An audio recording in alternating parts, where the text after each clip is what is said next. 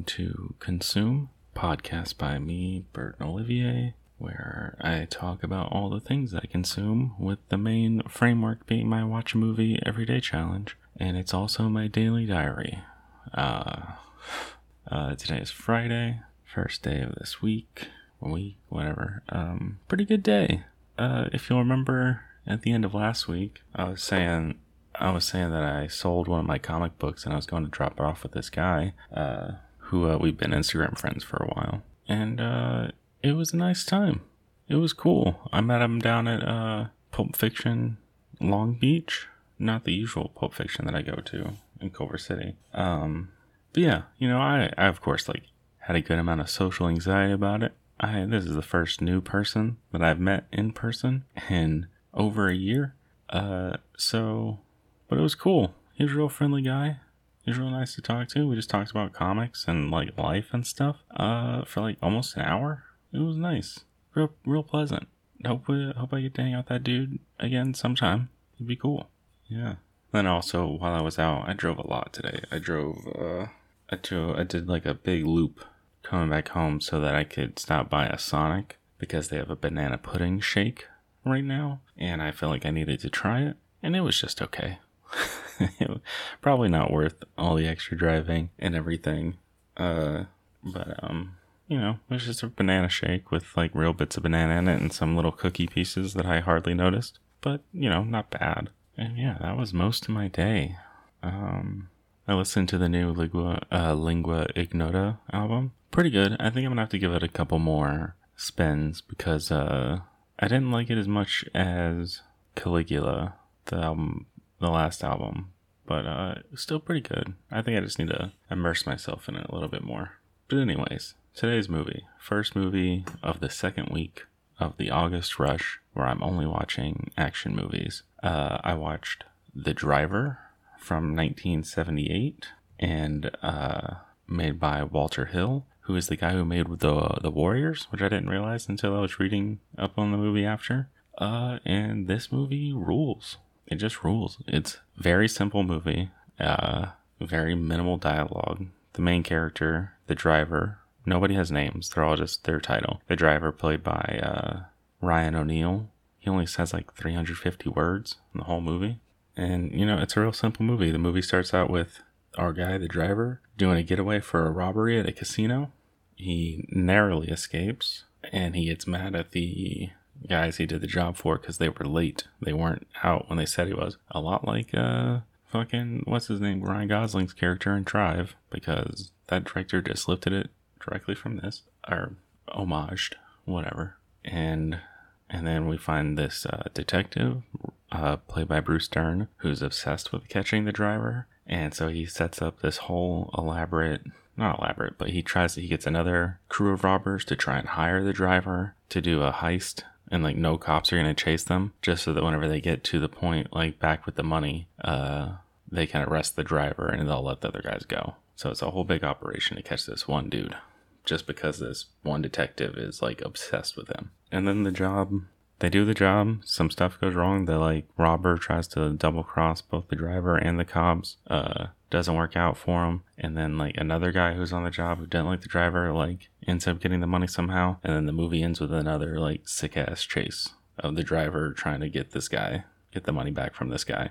And then at the end they were all swindled or, or whatever. I don't know. It's just go fucking watch it. It's really fun. Uh, the car chases are really cool. They're just so well executed especially the final car chase with the driver and the truck and the other guy and like the mustang or whatever the fuck he was in. Uh a lot of this take place in downtown Los Angeles, and that's fun for me to see uh, downtown back in the 70s. There's also this real wild scene where uh, the crew that are trying to trap the driver, they like want to hire him, but they like kind of they doubt his abilities. So he makes them get in their car, get in his car or their car, and uh, they're in an underground like parking garage by themselves and he proceeds to just drive and like meticulously destroy their car by like fucking knocking the window the windshields off or the mirrors off by like hitting the concrete pillars taking the bumpers off he like takes the door off he completely like wrecks this car with them in it it's a very intense scene it's really cool Uh, yeah, I don't know. I'm just a sucker for car chases. It's so fucking cool. I've always felt like I could be a, a good driver, a getaway driver. Like it would be nice if there was like like a free day in the city. Like I guess I just want like real life Grand Theft Auto because I feel like I could do this. I'm a pretty good driver. Also, while I was watching this, I, I realized watching this that because in the first chase he drives this real bright bright blue car as the getaway car, and uh, I was like, that seems kind of conspicuous. I feel like you'd want something that blend in more, which maybe that did blend in back then, which made me realize that for modern LA, I think my car would be the best getaway car. The black Honda Fit. There are so many black Honda Fits in this city. Like, you would just need to, like, lose the cops around two corners, pull into a Vons parking lot, and they'd never be able to tell which one you are. There'd be so many of them. Maybe I'll, that, that'll be my job. I'll, I'll soup up my, uh, my fit a little bit and become a getaway driver. I wonder how many people actually do that these days. Anyways, uh, yeah, The Driver. It's a fun, very simple, very clean movie, uh, with just a lot of cool fucking car shit. So I give it four stars. Yeah, and obviously this movie, apparently at the time, uh, people didn't like it, but it's like got a cult following now. You know, Quentin Quentin Tarantino loves it. Uh, um, fucking Edgar Wright loves it, hence Baby Driver, and uh, also what Nicolas Winding Refn or whatever the fuck his name is, uh, who did who did Drive. It kind of makes me want to rewatch Drive because Drive does lift. It kind of just lifts the main character. Um, uh, you know, like Ryan O'Neal is just like a quiet blonde dude, and then just like Ryan Gosling, and like they even have Gosling do the same, being mad at the guys for being late thing. But it is still I can't remember very well, but it's like the the plot definitely doesn't play out the same. And there's also a lot more about Ryan Gosling and that woman that he falls in love with, his neighbor or whatever. In this, there is like a kind of love interest, but it's just a girl who works at the casino who also helps him with his money drops, and she's also in the car for for like the uh, the final chase scene. What's her name? Isabelle Adjani. She's a French actress. I thought she was Russian because she has like busty Buffy face and kind of has an accent in this. um, but uh, yeah, so there's not much like a love story. So I think Drive is like a different movie, but it definitely kind of lifts this character, and it, it kind of makes me want to watch Drive again. I haven't watched it in a long time, and I wonder if I would still enjoy it. Also kind of makes me want to rewatch Baby Driver. I just want to watch a bunch of car movies now, which I'm sure there will be more of this month. Uh, but yeah, what I say? I already said four stars for this movie. Um, and that's it for today. We'll see you tomorrow. Oh, okay. Hey guys, it's Saturday. Uh, you know, it's an alright day. Didn't really do much.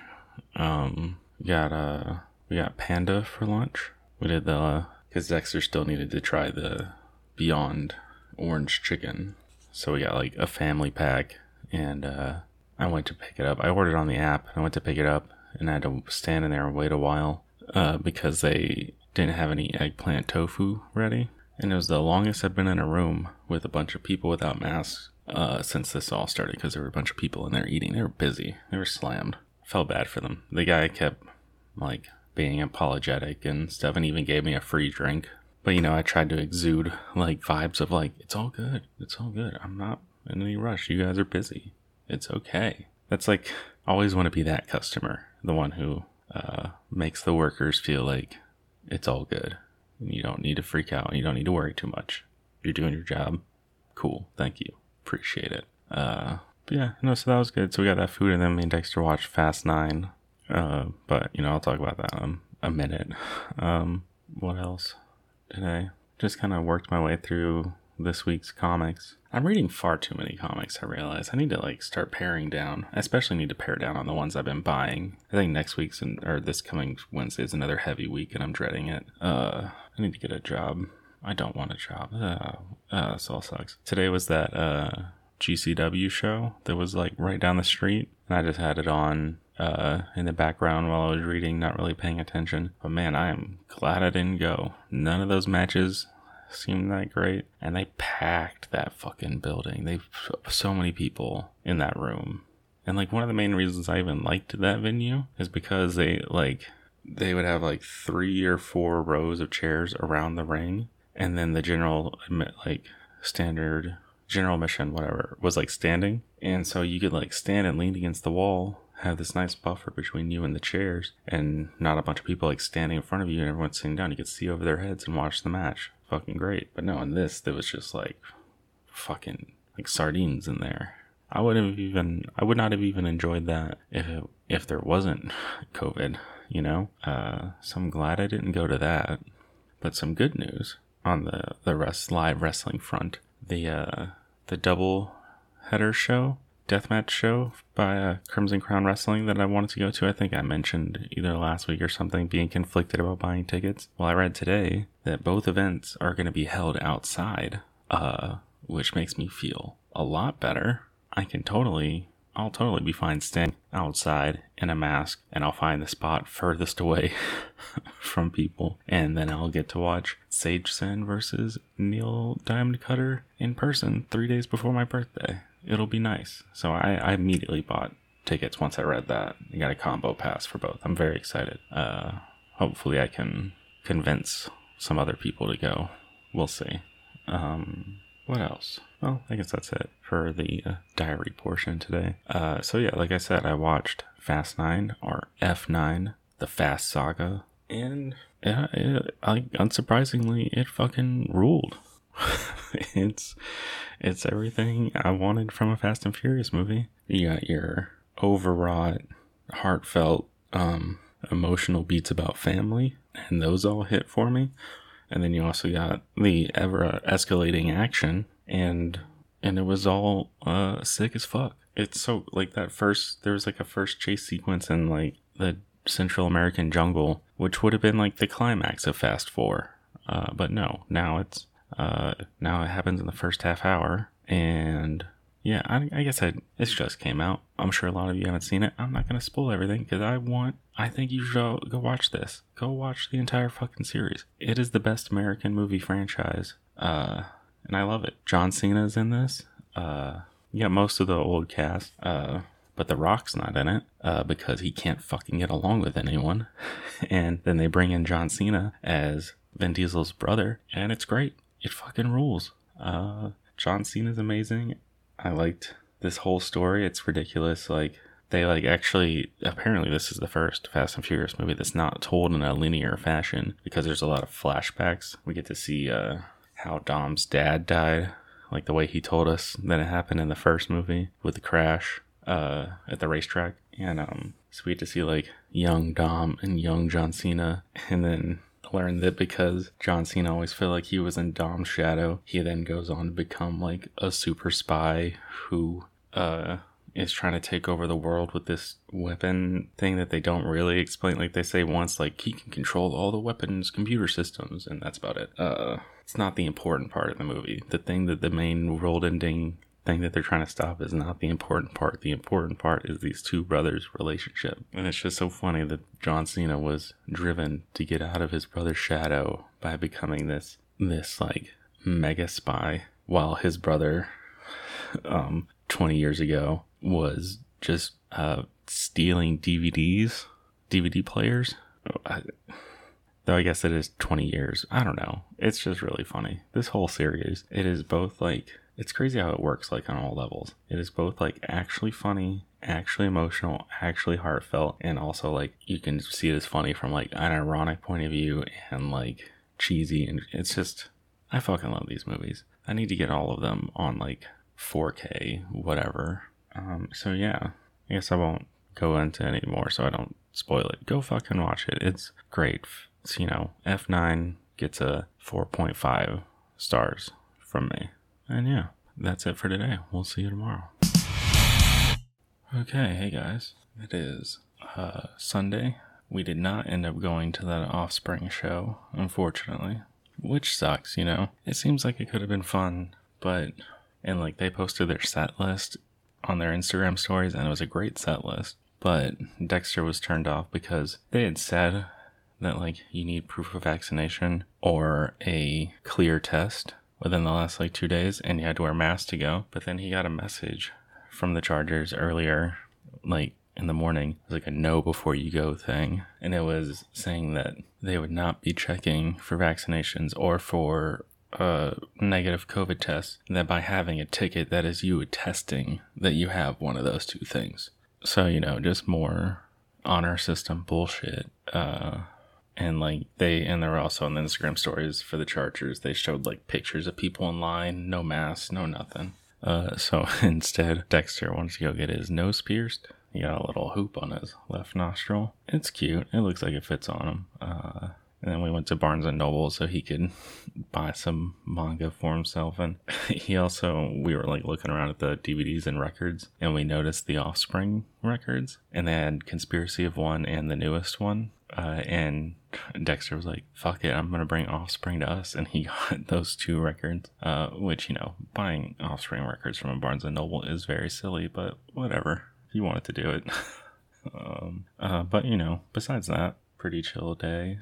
Didn't do anything else. We got Del Taco, and it was fine. Uh, so yeah. Anyways, so today's movie um, was fucking stupid. I watched Drive Hard from 2014, and no, you've never heard of this movie. Uh, it was on Tubi. I can't remember exactly why it was on my list, but or like how I heard of it, but it was on my list because it's Thomas Jane and John Cusack, and a movie that is billing itself as like a high octane crime thriller. Uh, but it's not. It's fucking stupid. It's so uh, it takes place in Australia, the Gold Coast, uh, the town Gold Coast. So and uh, Thomas Jane is a former race car driver who now lives in Australia, and he has a wife and a kid, and he's unhappy with his life, and he's teaching. He's a driving inspector, and then one day he goes to work, and one of his student in the morning is John Cusack. John Cusack brings him to a bank and then John Cusack robs this bank, and he like the rob the bank robbing sequence is funny because it just shows him walking in, and immediately he's at a safe opening it, and he takes a um a briefcase out full of bonds, and he walks out, and he immediately starts shooting at all the the cops, the security guard, and the security guard just starts shooting back at him, and it's so funny watching John Cusack uh, shoot this gun at this uh, security guard because you can tell he's not trying to aim, he's not trying to make it look legit, nothing, none of that, and then but then the security guard just like unleashes and opens fire on him, and then jumps back into the driving uh, instructor car. Thomas Jane's freaking out, uh, but then John Cusack makes him drive, and the cops start chasing him, and the cops are just like unloading their guns the entire time. And like, I know I've only been to Australia once for a week, but I'm pretty sure like the vibe down there was not like here. Like, I don't think gun like cops there are as trigger happy as uh cops here. I even like looked up the like police shooting stats or whatever, and I think they had like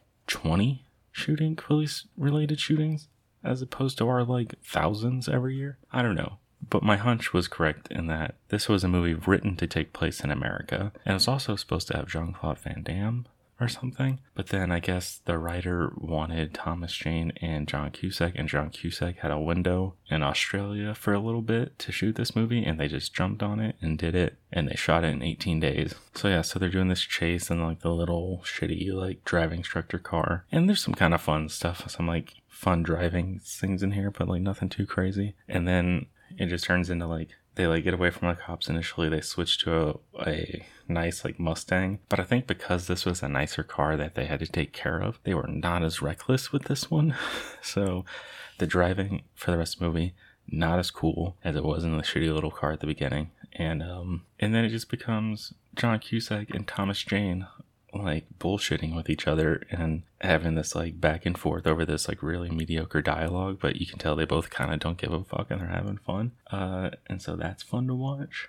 Um, yeah, overall, it's just it's just so stupid. Like, there's a part where their car starts to break down, so they stop at this like vineyard that's on the way, uh, where there's like a wedding reception, a wedding reception later, and this old woman's like running the place and says they can wait, and while they're waiting, uh, he uh, the woman turns on the TV and sees that these are the two bank robbers that everybody's chasing, and then she gets a gun and starts just trying to kill them. Which I don't, I just don't think that that's the Australian vibe. Maybe I'm giving Australians too much credit. It it was just weird. and then they like later they stop at a gas station and the kid at the gas station working it does has the same instinct and he pulls out a shotgun. Um, I don't know. It was just the whole thing's ridiculous. There's like a subplot of like Thomas Jane's wife not respecting him, and like John Cusack kind of talks him into like talks Thomas Jane into like asserting himself in the relationship. And uh, I don't know. They get to the end, they actually stole the bearer bonds from like the mafia or some shit. It's this like shitty kid, like young mafia guy, and then John Cusack shoots him in the dick and then gets away. And then Thomas Jane uh, goes back to being a race car driver. Uh, the end. uh, so you know, it's a stupid movie. It's not really worth anyone's time, uh, but it's on Tubi if you want to watch it for free. Uh, it's like 90 minutes, so it's not too much of a time waster. Uh, so yeah, like normally I'd probably give. Uh, did I even say the title of the movie this whole time? It's called Drive Hard, uh, which is a really bad name. Uh, so yeah, Drive Hard. I probably would have given a 2.5, but because I really did enjoy just watching John Cusack and Thomas Jane be a couple of stupid weirdos uh, bullshitting with each other, uh, I give it three stars. And that's it for today. We'll see you tomorrow. Okay, hey guys, it's Monday. Um, today was fine. Uh, Dex- uh, Dexter's birthday today. He had to work, unfortunately, but you know he seemed like it was seemed like it was a pretty easy day. I uh, got him some My Hero Academia action figures for his gift because uh, they were on sale. I also I also pre-ordered him another gift, but it was supposed to get here today, but then they pushed it back a month. So he's got something else to look forward to. Uh, I don't think he actually listens to this, but I'm not going to say it just in case. Uh, I got him a. Uh, I went to the store after I dropped him off to get a uh, a cookie cake for him, and I got something. I got just one, the one with the most icing on it, and I got a little. So yeah, the one with the most icing on it, and I got him a. Uh, and I got the little uh, writing gel so I could write "Happy Birthday, Dexter." It looked terrible. Uh, uh, I also didn't realize when I got home until I got home that it was actually a, a big round brownie with icing, but it still was pretty good. And then after work, we went and uh, he wanted Wendy's, so we drove through Wendy's, and then we watched Pacific Rim because it's his favorite movie. Uh, so I'll I'll talk about Pacific Rim later. But uh, two life updates before we get to that. My my unemployment actually got extended, so that's cool. I don't. Did I even? I don't know if I said this already. I might have said it yesterday. My brain is. I'm so tired today. Just too much sugar. and just low energy. But any, I don't think I said that my I actually got my unemployment. I got my money. I have nine thousand dollars. And the way that they worded the uh, the uh, the work search requirement, there's no minimum required. And if I just look at Indeed once or twice a week. That seems to be enough so that it's which is nice because I'm not forced to like apply to a bunch of bullshit jobs that I don't want and still technically be in the right. I just gotta hope that uh, the castle doesn't report me for refusing to work, even though they sent me an email with a date that would be impossible to reply to and whatever. I don't think they will. If I get the next payment with no problems, then I'll feel better, more secure. And then my other life update is I feel like I fractured my foot and I don't know how.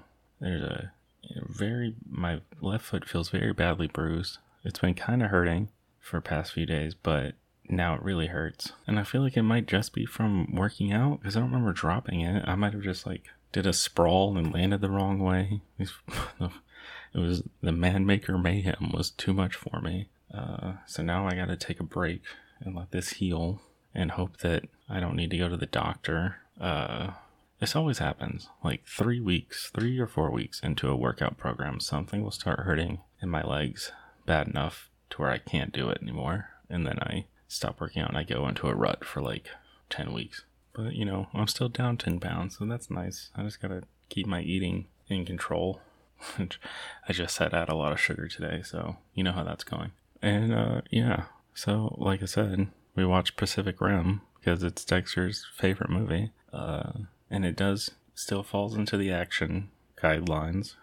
so that's nice. I thought about watching, like, trying to force in another movie, uh, since I'd already seen this. I've seen this a few times, and I don't really have much I want to say about it. But I was too tired, and I spent all day uh, reading Criminal by Ed Brubaker and Sean Phillips. So I'm too tired after the movie to watch another one. But yeah, Pacific Rim, I like it. It's a fun movie. Uh, it's just a bunch of big action that looks pretty cool, and there's some heart in there. The Jaeger designs are fun. The kaiju are fun. Uh, I like reading about Guillermo del Toro making it because he seems like he loved making this, and he was like super into it. Uh, he just seems like a nice man, and I would like him to do or to be able to do whatever he would like. I saw apparently this movie was only made because he was supposed to make At the Mountains of Madness, that Lovecraft story or whatever, but and like with Tom Cruise involved, that fell through. And like he says that when that fell through, he like cried for a whole weekend. Which was like, oh, buddy, it was so sad.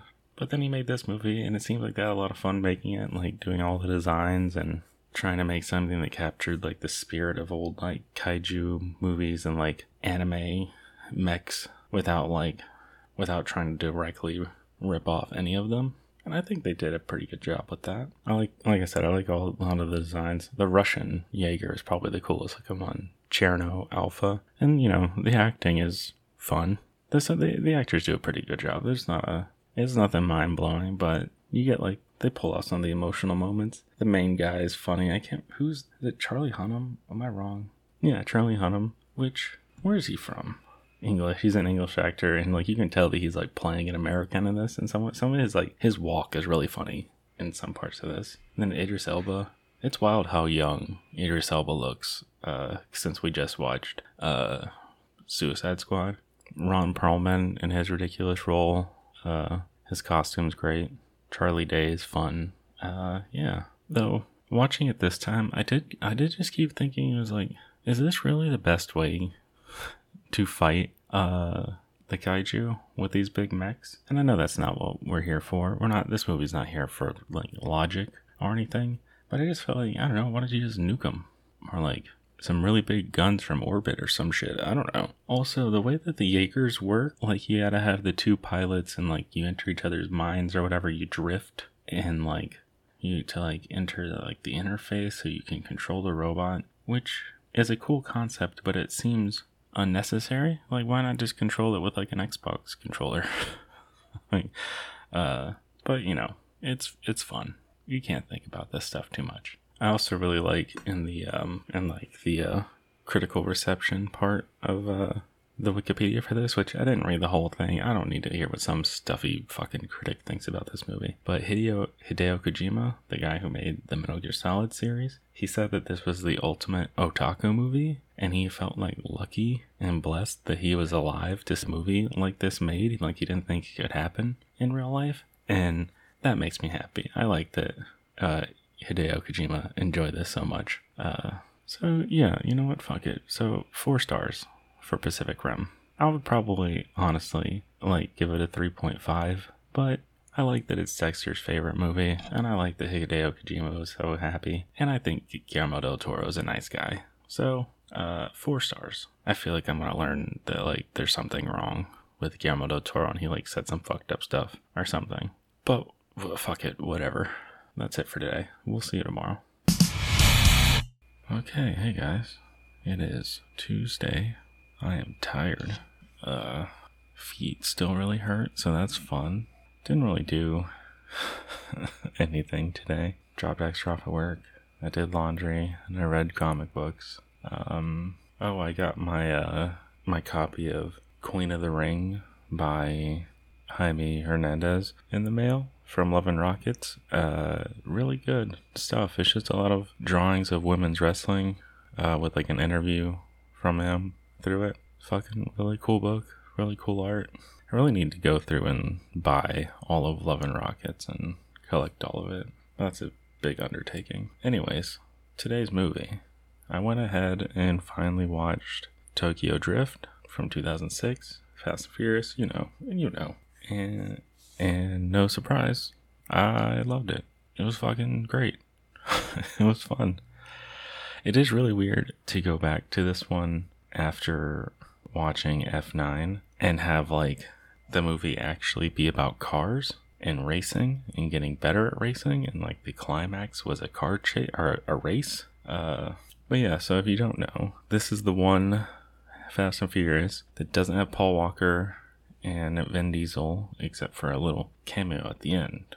uh, from Vin Diesel, but spoilers. Uh, and instead, we're following.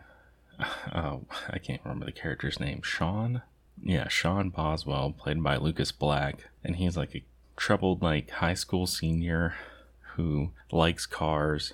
Uh, we have an opening scene where he uh, he gets into a fight with the older brother from Home Improvement, Zachary Ty Bryant, and Zachary Ty Bryant's girlfriend offers to like office herself up as the prize for a race, and so they go to an abandoned like or not abandoned, it's like a suburb development that's still being built, and they do this like wild race for this girl uh, through this like suburb construction, and it's set to Bawitdaba by Kid Rock.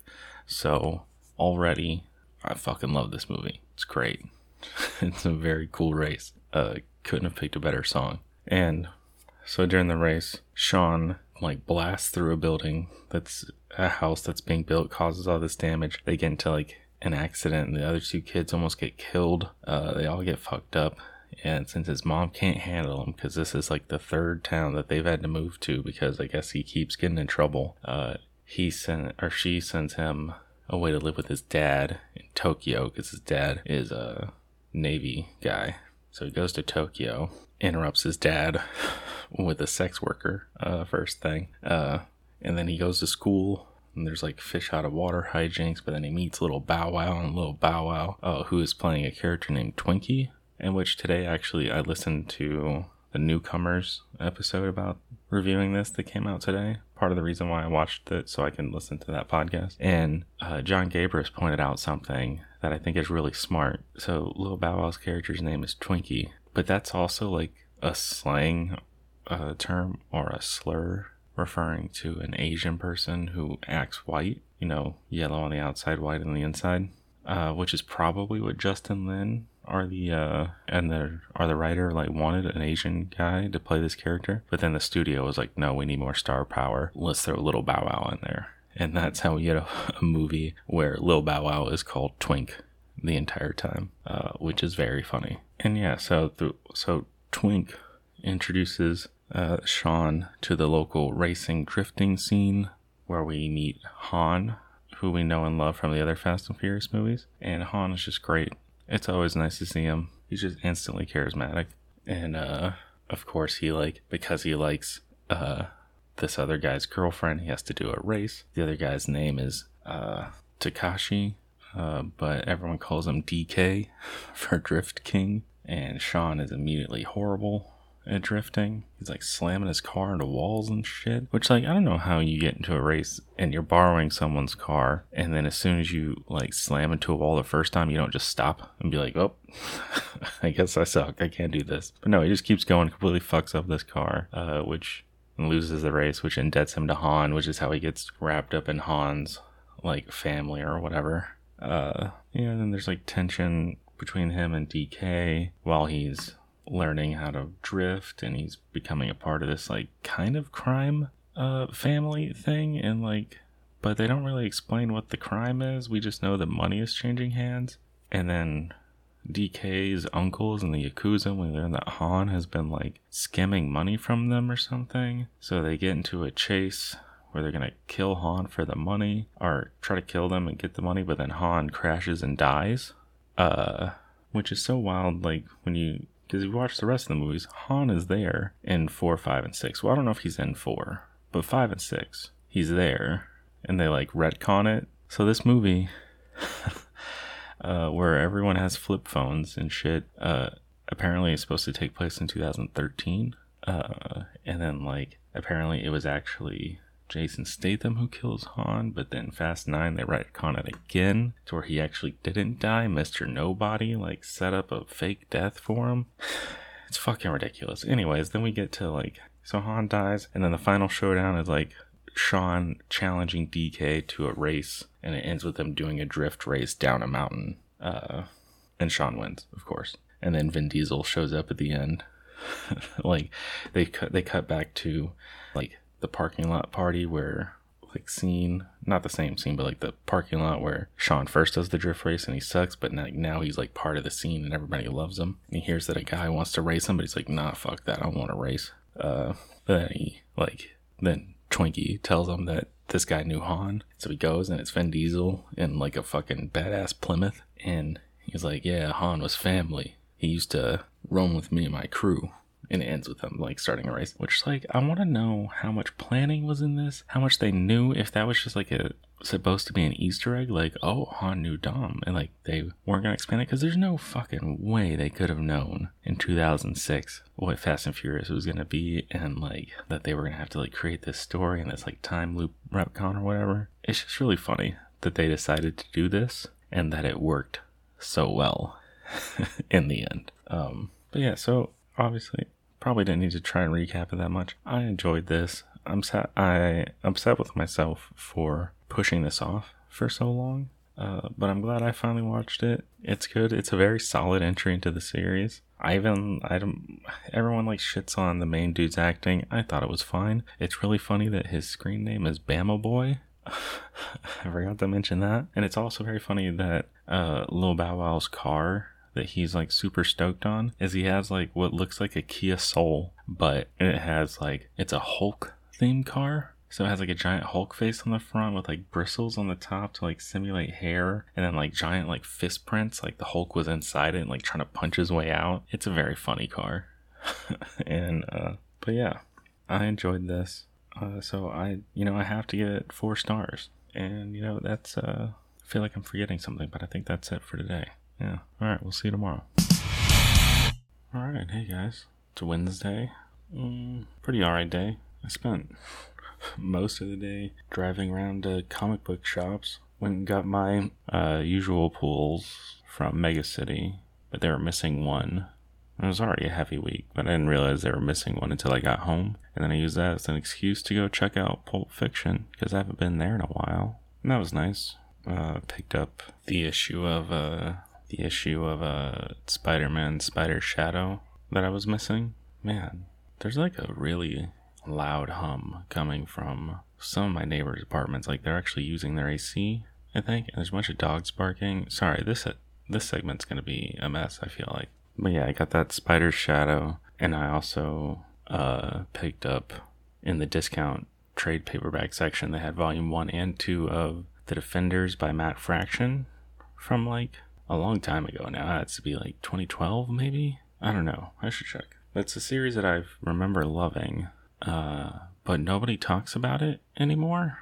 So I'm looking forward to reading it and finding out if I was wrong. One of the main things I remember loving about it was they did this thing in the in the floppy issues, the single issues, where at the bottom there would be text, you know, like advertising for like other books that are coming out that week and stuff like that. But as like the book went on, and like each issue, those little messages got progressively like more personal and relating to the story, and like started like making more jokes. But then the whole story is about like this machine that could break the universe or something. So then the uh, the text at the bottom started just repeating the phrase Everyone you love dies, the universe will break. Everyone you love dies, the universe will break. And that really stuck with me for uh, obvious reasons. I think if you're a long time uh, listener, and um, I remember I liked that phrase so much, or like wormed into my head that I got you know those like happy birthday, you know those like happy birthday uh, letters. You know, to make me kind of like droop down a little bit. I got like the ones where you can make like custom ones, and I got it to say I like made one say everyone you love dies, the universe will break, and like hung that over my bed. Uh, I think those are still at my old apartment, and they still have them on the wall for some reason. Uh, but yeah, I like that. And I also I brought I met Matt Fraction once at he was doing a signing at Cosmic Monkey, was a shop in Portland, and uh, I showed him a picture of that, and he thought it was really funny. So that was that was nice. He's a good he was a nice guy. It was like a good like ten minute talk because nobody else was there. Uh, but yeah. So anyways, today's movie I watched Unhinged from it was, came out this year or last year, whatever. Uh, it's a thriller, and I don't. So it's about uh, fat Russell Crowe, like, and I, and by that I mean like Russell Crowe, and he's fat. Um, he is a man who is getting through going through a divorce and like later we learn that he also got fired from his job and everything's gone wrong so the movie starts with him uh, murdering his uh, ex-wife and her lover and burning down the house and then driving away. And then we have this montage of like traffic and news and like weird fear mongering about like how everyone is like f- everyone's like so angry these days and everything's worse because our society like puts us in these little bubbles and like you have no choice but to like rage out and lose control. Uh very stupid. I don't agree with that. I think like overall like violent crime has gone down though this year has definitely made it worse but whatever. I don't know the stats but i just disagree with the premise of this. Uh it's basically just the bullshit like like we think everything's worse because our we get all of the news at all of the time and so of course they pump the bad news at us. So we think that everything is bad but if you like focus on your own like world it's much better than it used to be uh, and there's no golden age that we're pining for whatever. So we have this fear mongering montage. And then we cut to uh, this family and it's a mom. She's a she's a single mom and she's like wakes up late. She's like kind of struggling. She's going through this divorce. She's trying to get her kid to school on time but she can't. And then she is a i guess a, a hairdresser and she goes to people's houses and she gets fired on the way to trying to bring her son to school because she's going to be late. And uh immediately for me uh connected with this family. I liked this uh, woman. What was her what's the actress's name? Shit, I still have the notes for Fast and Furious up. Uh, Caren Pistorius, I liked her a lot. Uh, and so when they're trying to get, she's trying to get her son to school, uh, she ends up behind Russell Crowe and he's sitting at a green light, not moving. So she just lays in on the horn to get him to move. And then he doesn't move. And then she just like goes around him. She could have just gone around him in the first place. Uh, but that's besides the point. She was stressed. I get it. Uh, and then Russell Crowe like pulls up behind her or next to her, rolls down the window, and like tries to get her to apologize for not using a little courtesy tap, a little da da da, you know, uh, to try and get his attention. But she is like uncomfortable with this, understandably, and tells him to fuck off. And that is when he decides to go fully unhinged and teach her a lesson and show her what a bad day really is. Uh, and yeah, the whole rest of the movie is just him terrorizing her and being uh, terrifying. He does a lot of fucked up shit, puts way too much thought into this, and uh, whatever. I'm gonna spoil this. He like kills her best friend. He goes back and like to her house and like makes her brother like kill his fiance with a knife. It's fucked up. Uh, and it's just very stressful. I was very stressed out the whole time watching this. I was like, Russell Crowe is just putting me on edge. Uh, yeah, but it's a fun ride. It's like, it's silly, and I'm gonna ruin the ending just because I really the line. I was just gonna give this a 3.5, but the line at the end really put it over the top. Uh, put really took it up a notch for me. So you know, uh, they like end up lore after like all this crazy shit happens. Oh, there's one part where they're on the freeway and he's in a new car, and her and her son are trying to get attention of this cop to like help them. They get the cop to roll down the window, and he like finally uh gets on his radio, but then right before he can call in anything, uh, Russell Crowe does a pit maneuver to him, causes him to spin out, and the cop like spins out, gets set, and he's right about to call on the radio. Then this like fucking cement truck just barrels through his car. Like I've never seen a car get destroyed like this in a movie. Like it perfectly the cement truck drives right through the middle of it and like demolishes the uh the whole cab of the car. It was wild. But then they okay, so then they they like lose him in a development like a suburb, which I think is where the dad lives. We didn't actually see the whole movie, and they like lure him in there. And it's funny because like earlier in the movie, like the kid was saying that this is like a Fortnite strategy that him and his uncle came up with. So they're doing the Fortnite strategy in real life. Uh, whatever. He like the mom like rams him with a car, but he lives, and then he goes and like he goes in the house, finds the boy, and he's like strangling the boy, and the mom pulls out these scissors that she was looking for early in the movie. So it was like Deus Ex uh, candy cane scissors. Uh, and then she like does like a, a leap and stabs him in the eye. And like, and the scissors are like halfway into his brain, but then he still like tries to get up and like attack her. But then she just goes, "Here, here's your courtesy tap, motherfucker," and just like stomps the scissors into his head.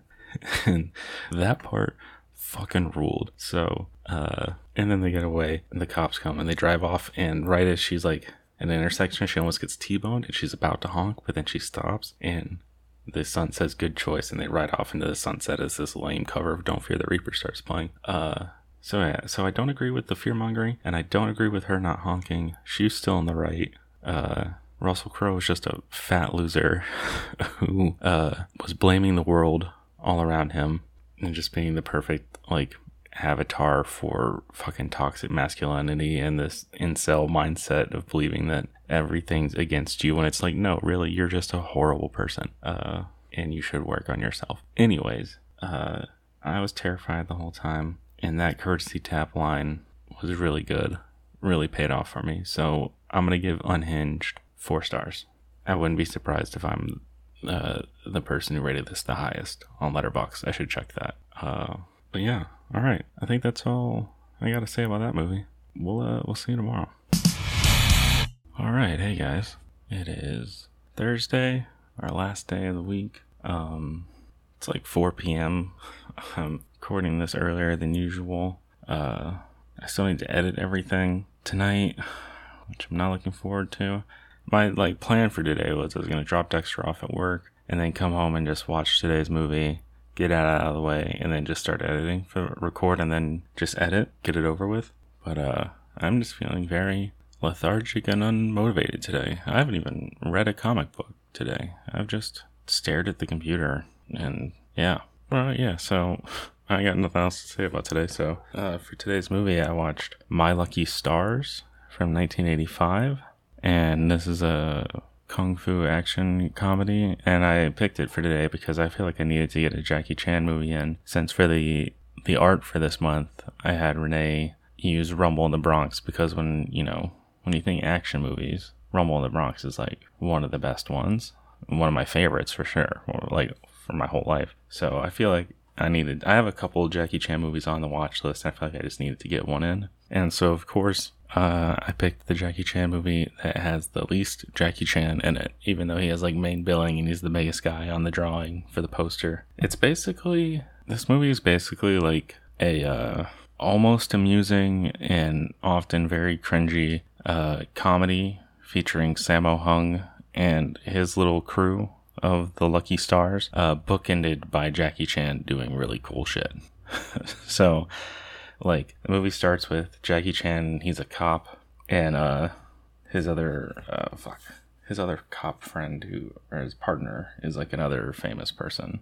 Oh, Yuen Biao. And so it starts out with them chasing down these two mobsters, like they've come from Hong Kong and they've tracked him down to Tokyo. Uh and they have this really cool like foot chase through a subway station that leads into a really cool car chase where Jackie Chan and uh, his partner are in this little car and they like jump these little fences in it. It's cool. And there's one, one part where they're on the freeway or the highway. It's only two lanes, whatever. Uh, and Jackie Chan's boxed in behind these two tr- big trucks, uh, and the other cars in front of them. And so they uh, they notice that the truck right in front of them is a truck with like a like a car transporting truck that has a giant ramp. So Jackie Chan like hits the accelerator, hits a button on the back that releases the ramp for the truck, and then he guns it and then launches off the truck over another car to continue the chase. And it's really cool. And it's also funny because in the wide shot where they got the jump, you can see that the driver, uh, who is not Jackie Chan, all of a sudden also has a helmet on. So I'm glad they were safe.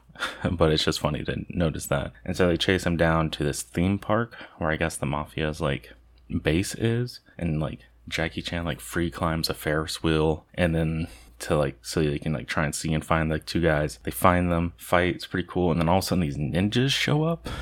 and then it's just a fight with these ninjas in the middle of a theme park. And uh Jackie Chan's partner gets kidnapped, Jackie Chan gets away, and he needs help, but they all the the gang members know all of the Hong Kong cops. So Jackie's like, "Get my old buddies from the orphanage," and it's Sammo Hung in his like crew. And then so the next fucking like 60, 70 minutes of the movie is Sammo Hung uh, getting all of his old crew back through all these like weird hijinks and like some of it's like kind of funny, but like not much. Uh, or not really, whatever. Um, gathers him up, the like Hong Kong police chief or whatever who's like organizing all this teams them up with this woman and then there's like 20 minutes of like really cringy like they're not like exactly rape jokes, but there's like sexual assault. They do this whole thing, like seriously, for like 10 minutes or more. There's a bit where they have to spend the night in the house with this woman, and they'll send in one of the guys to her room, and then two of the other guys dressed up as ninjas will come in and act like they're robbing the place, and then tie them together. Like tie the guy and the girl together so that it's they get a chance to touch her, and then one of the other guys will come in, save them. They'll all leave, and then the ninjas will come back and like tie. So they keep like shifting around to where they all get a chance to be tied to this woman. Uh, it's very gross and weird. Uh, not very funny, and uh, yeah, we get like more of that until we finally get to. They all get to fucking Hong Kong, and they meet up with Jackie, and they uh, try to they go to like attack the mafia or whatever it is to get the other cop back. And there's a cool sequence where Jackie Chan has to go through like a haunted house in the theme park in order to get to the base. And so it's like Jackie Chan just going through this haunted house and like fighting people and like killing them, which is rare for a Jackie Chan movie. Usually he just knocks people out. But in this, he like stabbed a few people with swords. He like blasted away a guy with a gun. Weird for a Jackie Chan movie but I guess he is a cop in this. Well, he's a cop, in, whatever. And then yeah, then there's like a big, uh, a big fight between the Lucky Stars and the gang, and like you know they're all pretty good fighters. Sammo Hung, it's cool to see him fight because he's like a bigger dude and he moves real fucking quick. It's cool shit. Uh, the girl ends up her like counterpart that she has to fight is this woman named uh, Michiko Nishiwaki, who's like a bodybuilder, and they like have these shots of her like flexing before she fights, and she's just she's cool.